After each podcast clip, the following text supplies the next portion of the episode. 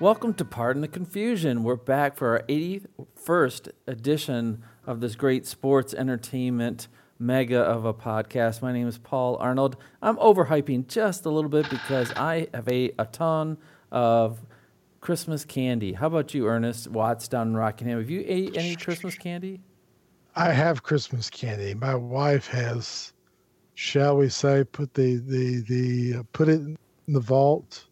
She's counted the candy. I In the freezer? No, not- no freezer I could get. She hides it from me because I have no willpower.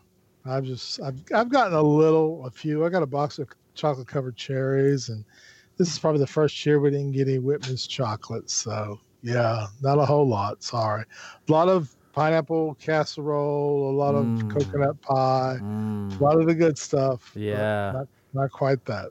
And our second co host for tonight, returning back from a long semester hiatus, is David Arnold. And David, I know you have ate some good food over the holidays. You've seen me progressively get slightly bigger and bigger over the past month and a half since October. You know, it start it starts with Halloween, and he's stealing the kids' candy. Um, although you know the best part, I think the the thing that saved my diet, maybe saved me from gaining too much weight this year, is it, it was sleeting on Halloween. So uh, we only went to like ten houses, didn't really get that great of candy. Uh, it probably saved me an extra five ten pounds over the holiday period. Hey, you know what Uh, I say? That's why belts have different notches. It's okay. Well, I, I'm I'm making use of that. That's for sure. Well, guys, we're this is a great time to be talking sports. There's a lot to talk about. We'll get right to it, but just for our listeners, we're going to talk NFL coaches and playoffs and things like that. And we are going to get time to talk the latest Star Wars movie. And but when we get to that point, we'll give you fair warning because we've all seen the latest Star Wars and have been watching The Mandalorian as well. And we'll debate which one is better. But let's get to the NFL coaching carousel. I think this is called Black Monday for a reason. Different coaches have been fired. And the first question for both you guys, it's who deserved to be fired the most? Ernest, we'll start with you. Is it Ron Rivera, who got fired from you beloved Panthers? Is it Pat Shurmur for the Giants? Or is it Freddie Kitchens from the Browns? Which one of those three deserved it the most? Freddie Kitchens. He was immature. He was not prepared for the job. He had never been a head coach at any level. He had just been a he hadn't even been a, a full offensive coordinator for an entire year. He was immature. That coming out with that Pittsburgh started it T-shirt. His he was just uh, this is he coached a team which had the most penalties during the season. Uh, the biggest disappointment of the entire year was the Cleveland Browns. It was Freddie Kitchens. You mean Geico doesn't make you a winner? I thought if you did commercials for Geico, it worked well. No, uh, Tell you- I- you, you know the big joke is that the quarterback for the Browns has more ads than he has wins this year. Oh, or more than touchdown super- passes. Super Cleveland. Um, Cleveland buys into the hype of everything pretty easily, and I'm shocked when they when they're disappointed like that. Um, tell you one thing, Freddie Kitchens just did not have the respect of anyone. Uh, and that, that was pretty clear. And to throw personalities like OBJ into the situation really did not help him at all. I had, he he had no chance. I mean, no chance, especially when you add the personalities like they had.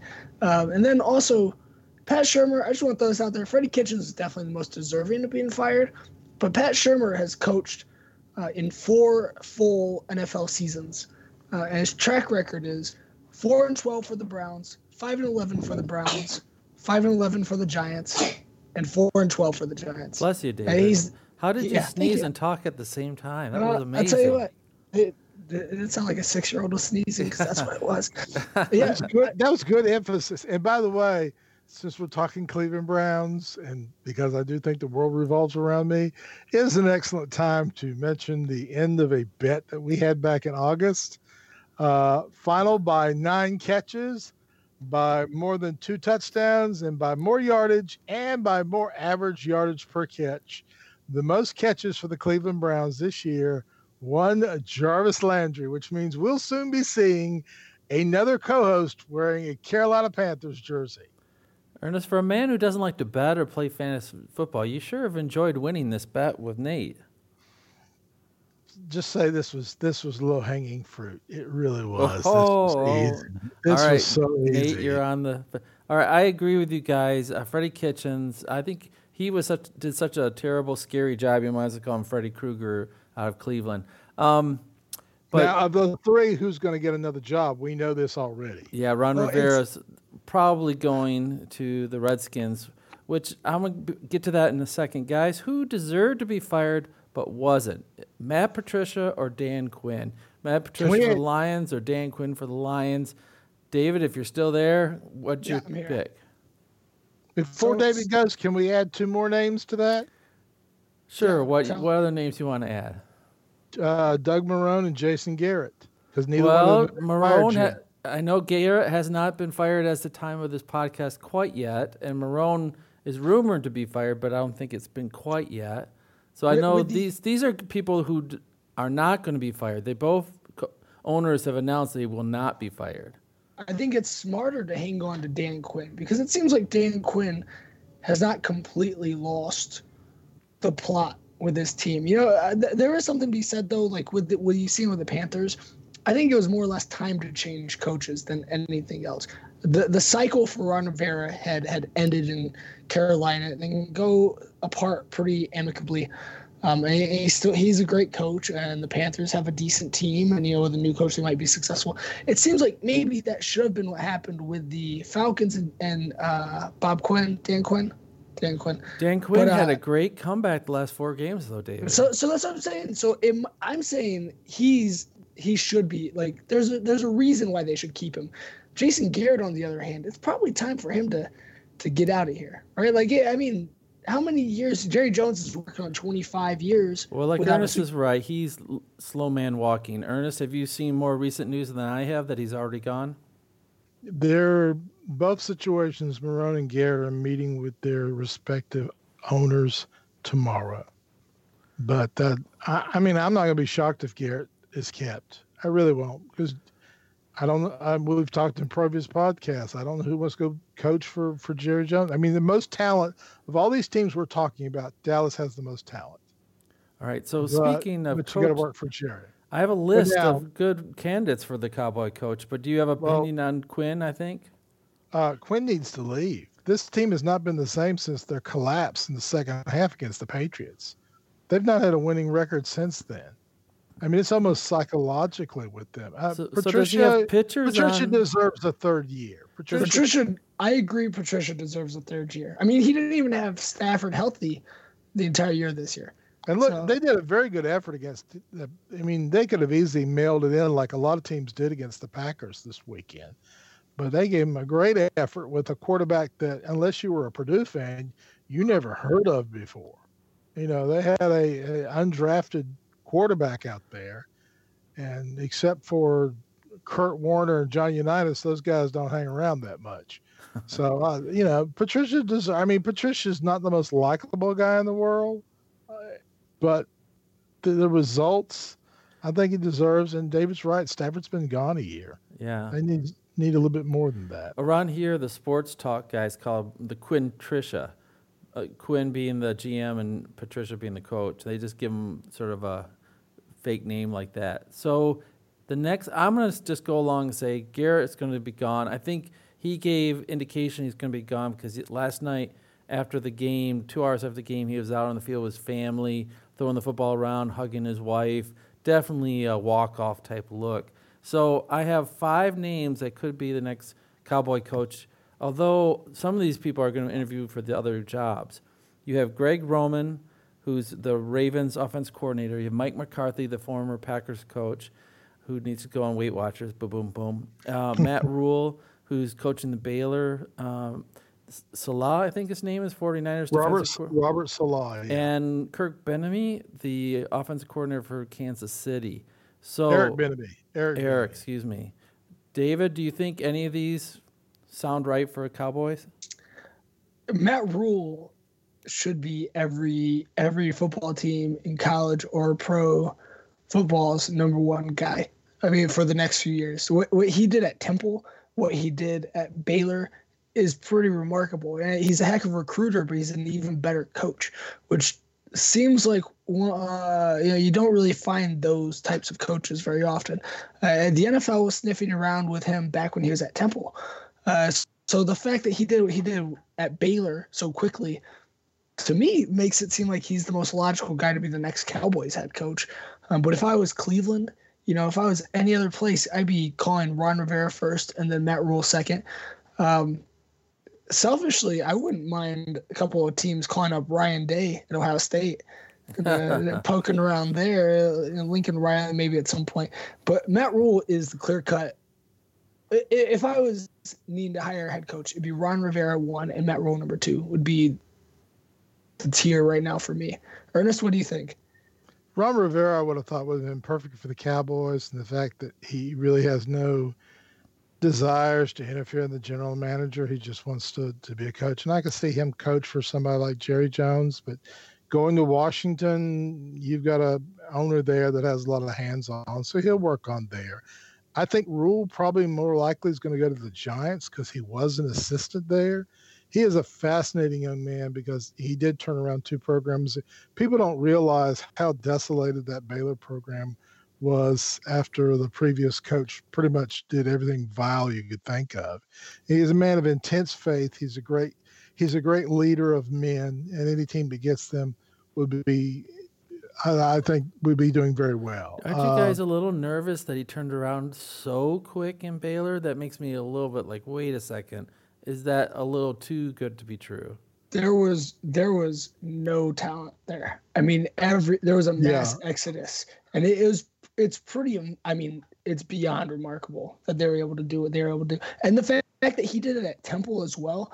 I mean, we're talking about two of the most desolate. Pro- I mean, obviously Baylor's had recent success, but then they had recent, you know, uh, controversy that that completely demolished all of that previous success. Uh, and so to do it at Temple and Baylor really just makes your head spin. And I think it's really big to point out the NFL was sniffing around Matt Rhule when he was at Temple. So that tells you he's been on the radar for a while. Uh, and clearly the right minds have seen something in him for a while now. And now he's just proven it on the field. Uh, in the same way that um, you know, you, you, heard about it with Tom Herman when he was Iowa State's offense coordinator. You, you, heard that he was a great offense coordinator and he was a great football mind. And then Urban Meyer hired him even after a losing season at Iowa State. Um, he, Hasn't he worked out for Texas a, very well. Uh, they did win a Sugar Bowl, right? So, so, I mean, which coach has the most potential to be another Chip Kelly? I mean, we used to say, "Oh, Chip Kelly's coming to NFL. He's going to be great and everything." His and his former Oh well, his former quarterback at New Hampshire, um, Ohio State head coach Ryan Day, would be a perfect guy for that. I think. Dad. I think Cleveland Browns should call Ryan Day tomorrow and make that happen. Well, also could it's time for Urban Meyer to test the NFL waters, right? Like him, him in a Dallas Cowboys uh, polo. But he needs to spend more time with be, his family, man. Oh yeah, he's definitely doing it on the studio set of uh, everyone that offers him a gig right now. It, he and to be honest, he's been helping Ohio State game plan for the past year as a administrative assistant. So, Ernest, who's uh, going to come to your beloved Panthers? You have been quiet about this. Well, Rhule's one of the interviews. Uh, I would like Robert Saleh. That's that's my choice. I don't want McCarthy. I don't think he did that much for the Packers. Yes, he won a Super Bowl, but he's he's again he doesn't appeal. He's a retread next. I would love Saleh. That's my number one choice. Rhule would be great. Again, Art Briles had 17 players who had to leave the team because of criminal actions. Art Briles, I mean, do you how hard that had to be recruit after that? And Rhule is a man of faith. He's a man of character. I have no doubts. What he has done in Baylor is miraculous. Rhule would be my number one choice but I will settle for Saleh. Uh, we need someone who's emotionally intense. No. Someone who has a lot. Roman has kind of bounced around, and I don't like I said, Robert Saleh. You're getting you're getting the best of, of, of the Seattle head coach. Now, Ernest, last week you said tree. Lincoln is not going to leave because of the great college life, and you make as much in college as in pro. Doesn't that same true for Matt Rhule? Rhule's not in that area. Baptists can't pay as well as Oklahoma Regents.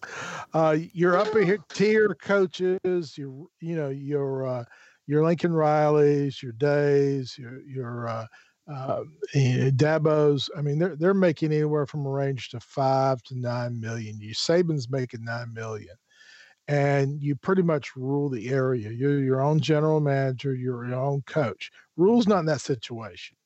And again, he's looking up at Lincoln Riley, no matter how well they do. All right. Well, So- let's. and he and he has pro experience. See, Yeah. that's that's my rule again. He has been an NFL coach. This for is that true. reason- Well, there's two coaches that do not have NFL experience though playing in the national championship football game, LSU versus Clemson, and uh, Dabo continues to impress when he needs to impress. He pulled out a, a great win against Ohio State, I think, regardless of officiating questions or whatever. But LSU is such a juggernaut. Ernest, you've rode the Clemson bandwagon all year long. Are you going to get off the bandwagon now? Still riding, still riding. I have no doubt. Uh, I believe they're defensively much better. Oklahoma was missing three defensive starters. So for that reason, I think their defense can stop them. They're going to double team Jefferson. I think the running back is still having problems in that respect. So I have uh, again. Did you see Lawrence took that game after the hit, the helmet to helmet hit? He took that game on himself and he refused to lose. And by using his feet, and you six foot five, 230 pounds, he is enormous. He was, and the defense, I like the adaptations the defense made after that first half. Now, Ohio State, I kind of doubt why they let the foot off the gas because they scored two touchdowns by going at a hurry up offense. And then they backed off for some reason that I don't understand. But yeah, I'm still with Clemson. I Yeah. think we're going we're seeing a dynasty. I think we're going to see the third championship in four years. Well, one of the things you noticed er, for a long time is how healthy they stayed. And I think that was sort of under the radar while other teams are banging up each other. And playing in the ACC has definitely played into Clemson's favor over the year. And LSU, though, I mean, when is Joe Burrow going to have a bad game? That's the question. I mean, can they do some picks? Is Clemson the right team to pick uh, Burrow, do you think? I think they're going to not as important it is to get interceptions, is to get in his face and pressure him. And, and even though his offensive line won the award for the best offensive line, I don't think they're as good as Ohio State's offensive line. I think if you get pressure, throw his timing off, they do play combination zone, man to man defensive back in the backfield. And I think they can get pressure, throw the timing off, and get them in third and long. If you I know. constantly get LSU in third and long. so here here's something to take into consideration. Justin Fields tripled his regular season interceptions total in the game against Clemson. Uh, Oh. Which I mean, I might as well throw this out there. I felt like Ohio State's schedule was practically as easy as Clemson's schedule, for being honest, this year. Where where they played Wisconsin twice, who was a really good team, and and Penn State, though. and Penn State. and Michigan. I mean, I think Penn State and Michigan were both pretty proven frauds this entire year when it comes to being an elite top. How how, how hard is that to say? Well, uh, I've I've lived with it for 18 years, Ernest. It ain't nothing new. Um, but I mean, I, so they're top 15 teams. I don't think they're top 10 teams. And really, just separating the elite from the non-elite, it seemed like Georgia, Alabama, LSU, um, Clemson, and Ohio State were the best five teams in football, and no one else was even close. Like I, I mean, like the gap was there. Maybe maybe Oklahoma, but the gap was really there.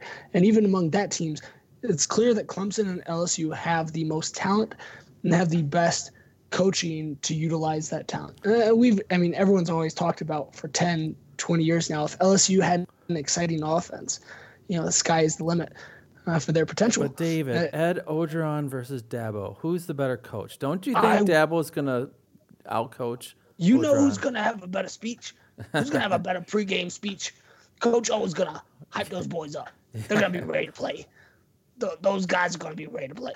So I, I trust Coach O. You know, I want a Coach O redemption arc here. He did great thing. You know, he, was the big recruiter. He got hired at Ole Miss. Uh, didn't work out for him. He learned. He went to USC. USC was interim head coach at USC. Led them to success. They had like what was it, back to back nine win years, ten win years under Coach O, and then they said, no, you're, you're not quite right for us. He goes to LSU as their interim head coach, gets the full time job, and he's going to win this title. He's going to have a statue built for him outside of LSU Stadium, and, And- he's going to be. And who's he's going to have play him in the about movie? Ernest, Yeah, who's going to play uh, Orgeron in the movie? Shrek. uh, I don't know who. There Well, used to be a there used to be a Tom guy on Hanks public could go from Mr. Rogers all the way to Orgeron. Well, you know, Lord bless his soul. There used to be a Cajun uh, cook on public television whose name escapes me. Yeah, I he used to be remember his really name. good at that. And then, then, uh, uh, yeah, you know, that I don't know if anybody wants. I, I, I, to me, I don't think it's so much the head coach. I think the real matchup is the offensive coordinators, uh, Steve Ensminger and Joe Brady for LSU, and Brent Venables, the defensive coordinator for Clemson. I think that's your matchup. All right, prediction of score, Ernest. Uh, I think it's going to be high scoring. I think it'll be 35 31. And I think Clemson will, will be certified as the new dynasty in college football. Ernest, you you stole my score from my mouth. I, I'm going to say uh, 35-32, just so I can uh, price is right it there. I think you Um, guys have been too in love with Dabo and No, he's uh, great. I LSU think no, LSU I'm- is I'm going to picking win by two though. touchdowns. I'm If, thinking if, if he wears this, Paul, is he is the is he the best coach in college football? Yes. He's Coach O? younger. He's hungrier. He Oh, recruits great. That whole thing. So, David, you're also picking LSU? Yeah, I'm picking LSU to win. Yeah, Oh, but 35 to 32. all right. Okay, so guys, um, I'll let you play ho- host for a second here. Who wants to talk NBA and LeBron? Who wants to talk NFL top 100 players who were left off? Let's list? do let's do NFL top 100 because because I've got one gripe and I've got one gloat. I got two Discuss. gripes. But go ahead, uh, Wow, David. I'll, let- I'll defer to you first. All right, okay, David. so so first off, uh, I mean it's not really a personal gripe, but Drew Brees should definitely be on that list. Um, not having Drew Brees on the top 100 players of all time, it's it's hard because you have to you know put different positions and whatnot. But that is a guy whose longevity is, is so great and so unique. His greatness is in the longevity, but his greatness is also in the insane passing numbers and basically being a head coach on the football field.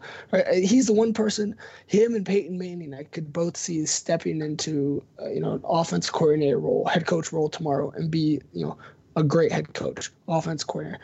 Tom Brady to a certain extent too, but also my one gloat, Aaron Rodgers doesn't belong on that list. I don't need to see any controversy about Aaron Rodgers on the list. He has one Super Bowl and he's been a terrible teammate his entire career. I don't need to see Aaron Rodgers doing nothing on that list. Not even close. Hmm, no, what a surprise! You don't like Aaron Rodgers. Hmm.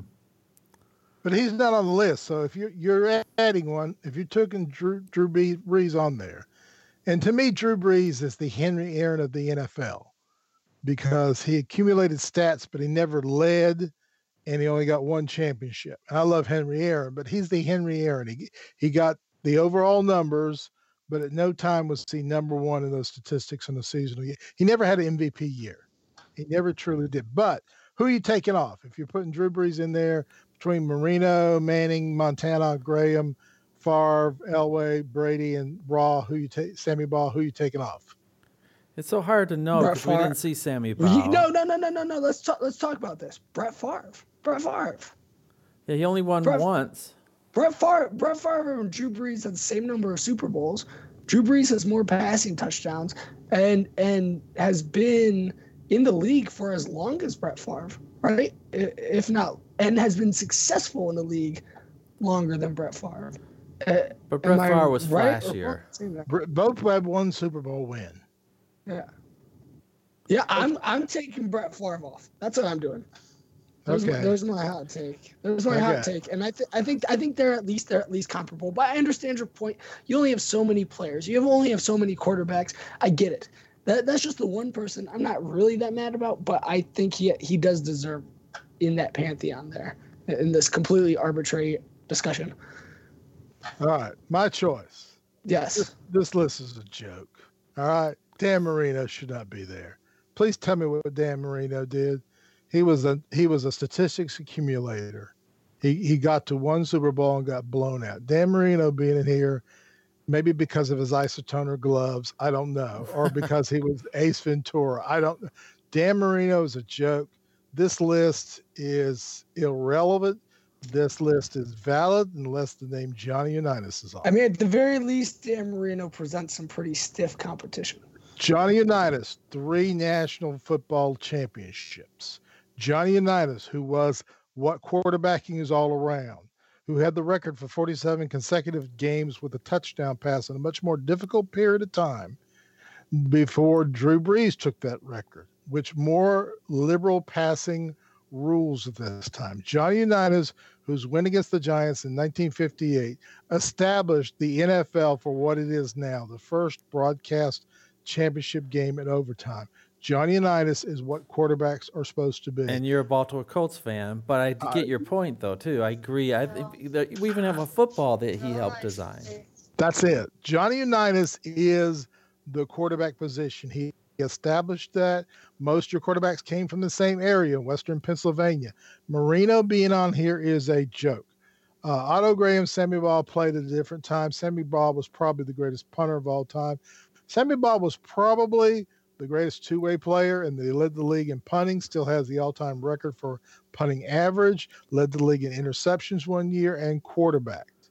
Uh, Brady, Elway, two good years at the end. So I even Favre, Favre, uh, uh, uh, and you know this this is this is a millennial list. It, it truly is. is.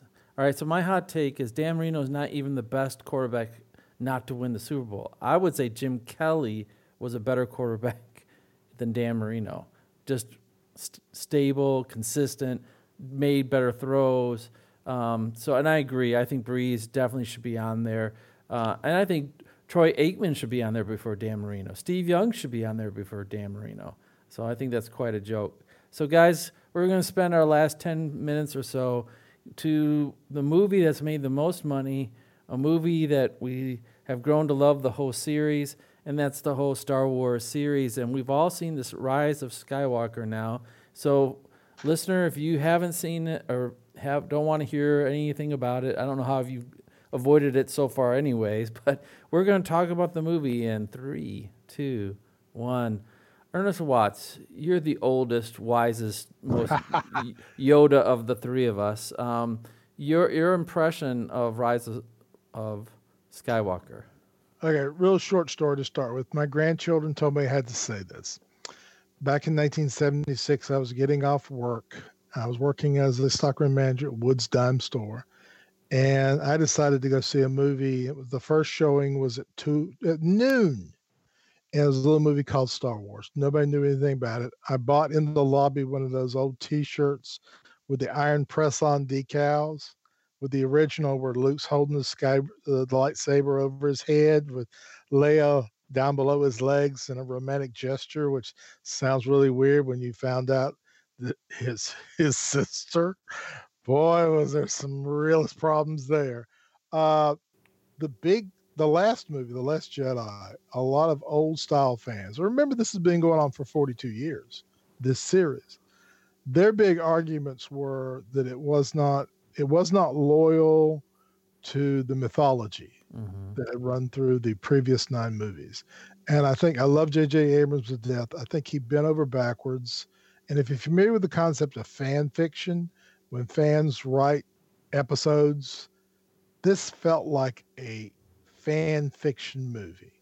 It felt like he tried to please the fans rather than a coherent story. There was too much exposition. There was too much going here and there and explaining. Did you like it though? Do this. Uh, probably my fifth or sixth best. All right, yeah. At, at least Jar Jar Binks wasn't in it. Okay, I'll just tell you that. Did you have one favorite moment? I mean, even though you didn't feel the whole movie was as better, the best one yet, did you have one moment where you went, "Yes"? When Ben Solo's memory of his father, Han Solo, comes back and he gives him the emotional support to turn over to the good side and do the right thing. And and I had no earthly idea that Harrison Ford was in this movie. Mm. Uh, that was that was very emotional. And let me say, a lot of people had some misconceptions because they knew the scene shot by Leia uh, of Leia uh, were done for the previous movie, but I thought they were effortlessly effortlessly seamed into this movie. It was And done easier point- than you just said it, is what you're saying. Yeah, easier than I can say the word. I thought you could not tell that these were digitally inserted scenes, and it. I don't think it took away from the story. Mm. And Now, Dave, the- David, what about you? How would you I- summarize this movie? I, I'm not. I I choose not to complain about the Star Wars movies. I'm not saying Ernest did, but I think it's a very popular hot take thing on the internet to complain about every Star Wars movie.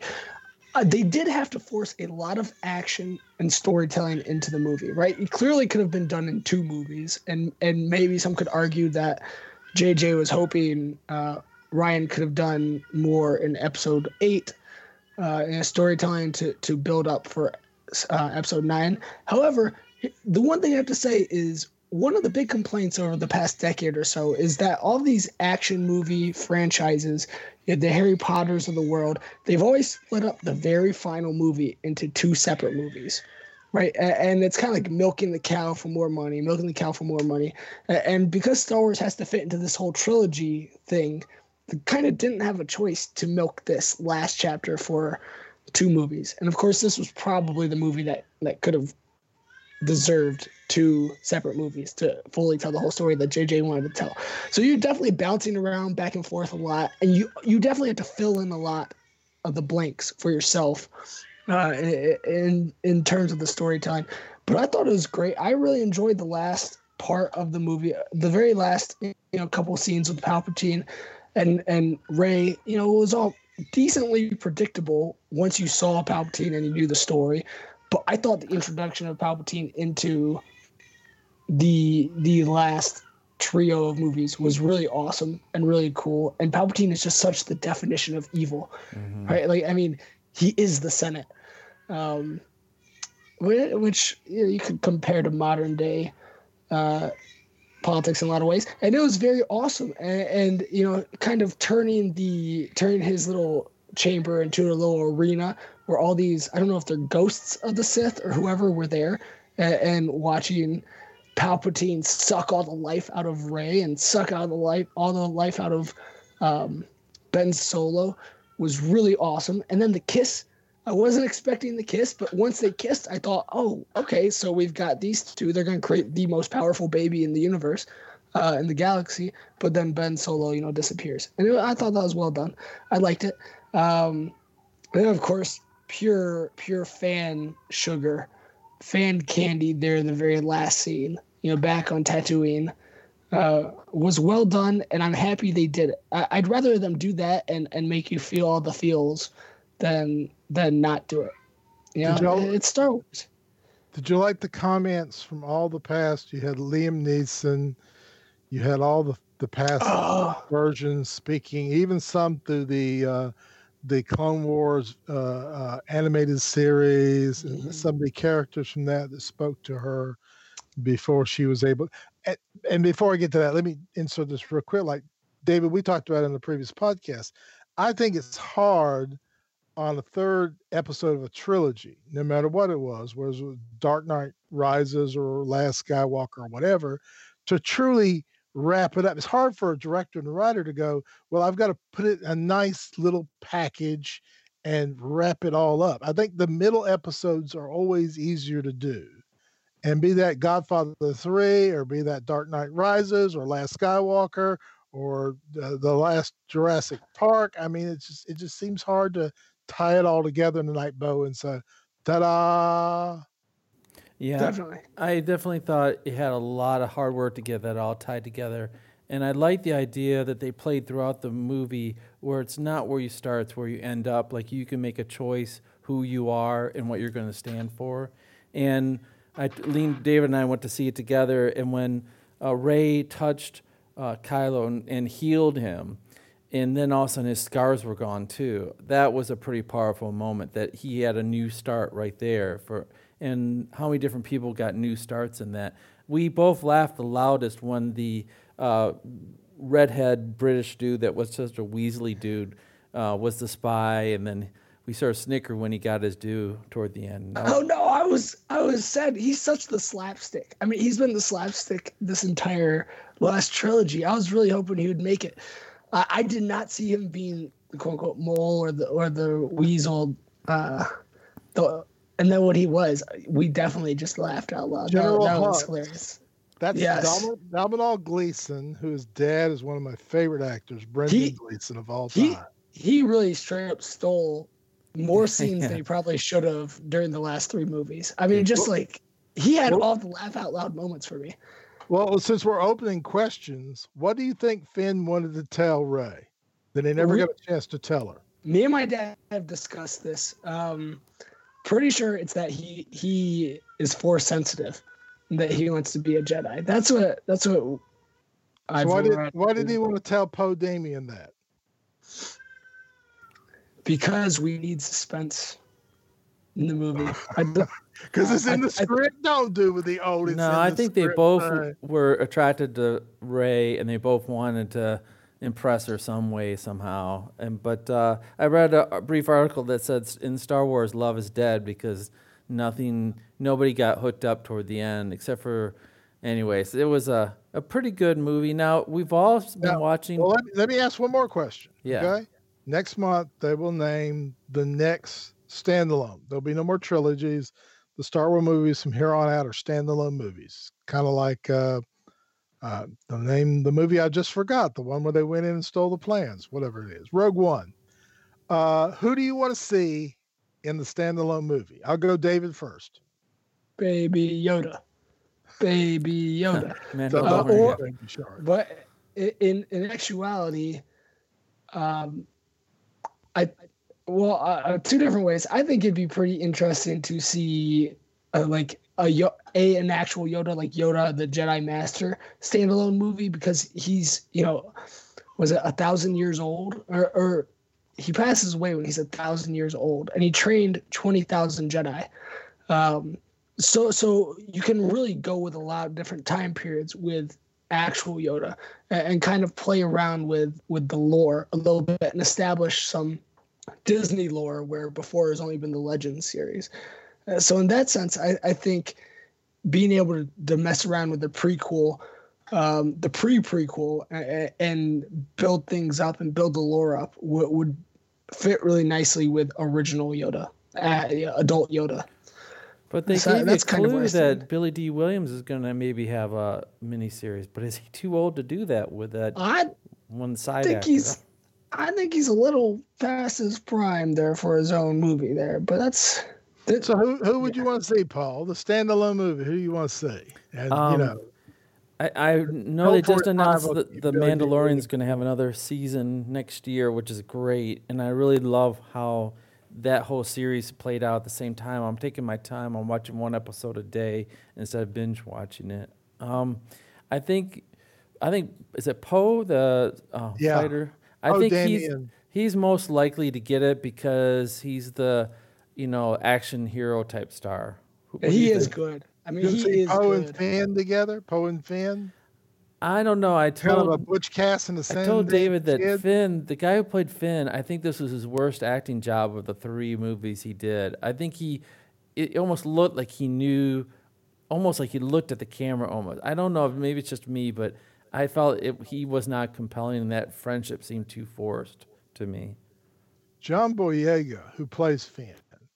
If you ever want to see a great performance fine, uh, there's a nice little movie. It's about five years old called Attack the Block. Now he speaks in his natural Cockney accent, but it's a nice little science fiction movie. I highly advise that you watch it.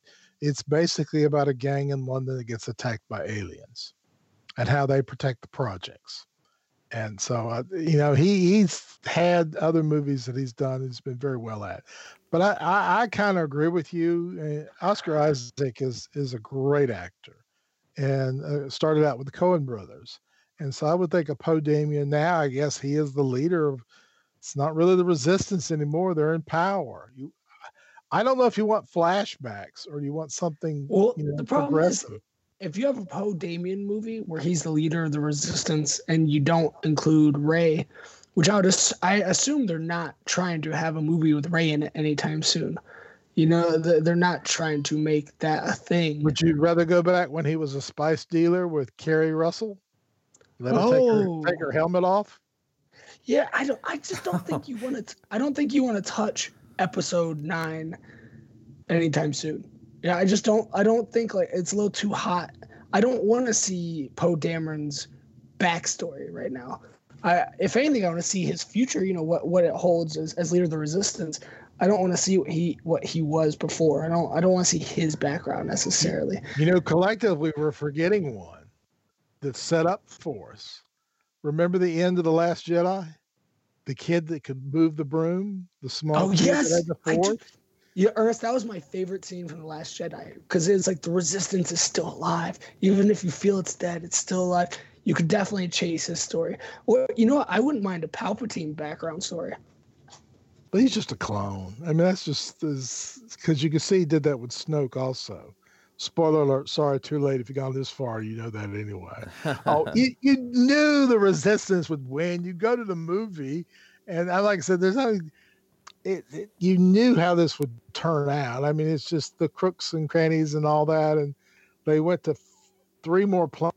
You know, Last Jedi did too. I don't know why in the world the Last Jedi they had to go to that casino, Vegas planet, to get that key or whatever. But they've gone to way. They went to way too much. And again, I think uh, I, I'm a big J.J. Abrams fan. I really are. I just felt like he had to please all the fans, and the filmmaking suffered to a large respect. Yeah, I agree. It And- was and a you good know, and movie. it then- wasn't the best. Yeah, and my I will say- grandchildren coming out, that were saying, "What are we gonna do? We have no more Marvel. We have no more DC. We have no more Star Wars. No, the Star There's Trek's supposed to nothing- coming out with another one. Uh, Not for Star another two Trek. Star. Trek isn't for the kids. Yeah, that's a, that's another two years for Star Trek. You've got Wonder Woman 1984. You've got Black Widow. No Star Wars movie this year. No Avengers movie this year. You got a Cyborg movie. There is nothing to look forward to for summer excitement this year. This this is the Oh, least Can I just say? anticipated summer movie period that we've ever looked at. Let me just say one thing. There, there was a guy, uh, Star Wars theories on YouTube, who the month before the Last Jedi dropped, made a 25 minute video about how Rey is Palpatine's granddaughter, and it's really big on YouTube right now. He he made a whole theory about it a month before the Last Jedi came out, and all of a sudden now it has like 25 million views. I mean, he Well, called he called a shot. the Called a big shot. chair, the big chair that he sets up for her at the end, is part of the set design from the original movie in 1976. Wow, nice. Well, we're, I know the Ewoks are attacking David now, so we gotta wrap it up here. Um, May may the force be with you guys. so we're signing off for David. Ernest, any last words? Uh, we have come to the end of the decade, and the two uh, athletes of the decade were named by AP, and of course Serena Williams, who's done amazing things. We've talked about her in previous podcasts, but because of societal changes and how he's changed, how sport has changed, and really everything he's involved in, you may not be a fan of him, but there's no doubt this past decade was the decade of LeBron James, who was the male athlete of the year and the decade. Yeah, what he did for Cleveland was amazing since they can't win anything else right now. So I had a great holiday season, Christmas, and looking for New Year's. And uh, my wife's birthday is January 3rd, so call out to my wife, Audrey, who, who patiently puts up with all the podcasts and everything else. So love you, dear. Thanks so much for listening to our podcast, Pardon the Confusion, and we'll talk to you soon. Have a good night. Happy 39th birthday, Audrey.